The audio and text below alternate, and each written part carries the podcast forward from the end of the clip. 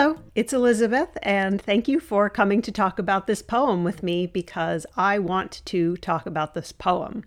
The poem I want to talk about today is called Waiting for Happiness by Nomi Stone. It was originally published in Tin House. Um, Nomi Stone is the author of two books of poetry. The most recent is Kill Class, which was published by Tupelo Press in 2019. You can find a link to Nomi's website and also to this poem, Waiting for Happiness, which was featured on poets.org in the episode information underneath this episode. Waiting for Happiness. Dog knows when friend will come home because each hour friend's smell pales, air paring down the good smell with its little diamond. It means I miss you. Oh, I miss you. How hard it is to wait for my happiness, and how good when it arrives. Here we are in our bodies, ripe as avocados, softer, brightening with latencies like a hot blue core of electricity. Our ankles knotted to our calves by a thread womb sparking with watermelon seeds we swallowed as children. The heart, again badly hurt, trying and failing.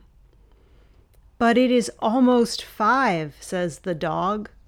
It is almost five. I really love so many things about this poem. The first is, of course, the representation of dog and friend at the beginning of the poem. They become archetypes without the use of any definitive article in front of the words dog and friend, and so they come to stand for all of us and our relationship to the world. The dog in this poem is so hopeful. He knows that goodness is coming for him. He knows that if he just waits, no matter how difficult it is, that uh, joy will arrive.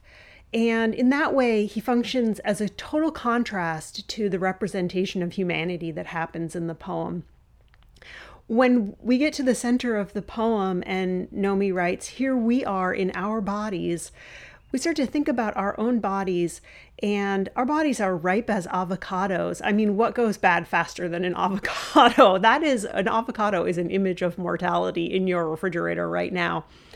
And that sort of unpredictability of the possibility of decay is present in all of the images that she makes of us as we consider ourselves and our bodies we have things that are waiting in the future, these latencies that haven't come yet. We also have the watermelon seeds that we swallowed as children. So there's both fear of the future and fear of the past, as well as this worry about the potential weakness of our physical beings when she considers our Achilles tendons.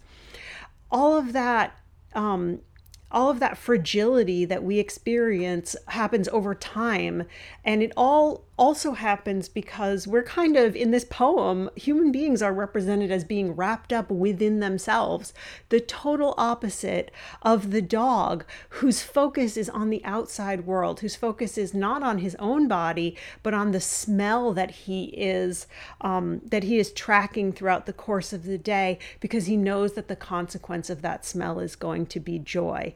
And when we kind of bring our neurosis, let's say, into the poem, in the middle of this poem, the dog turns to that neurosis at the end and he says, But it is almost five. It is almost five.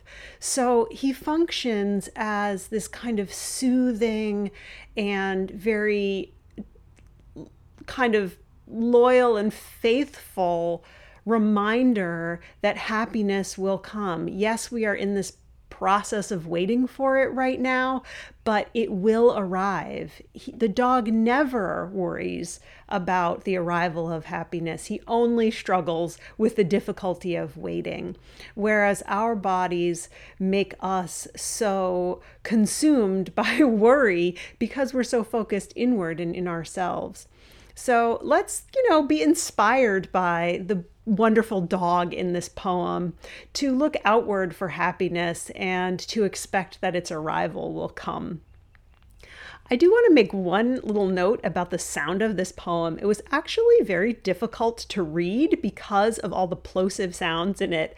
And I have to say, a little bit of that makes me think of the thumping of a golden retriever's tail as I read it, that sort of rhythmic whomp, whomp, whomp, whomp in the poem of the dog who is waiting for happiness, but also so sure that it will arrive. Thank you very much for listening to this with me, and thank you to Nomi for allowing me to share her poem on my podcast. Uh, if you'd like to get in touch with me, you can contact me at esylviapoetry at gmail.com. And I hope that you'll come back and talk about another poem with me soon.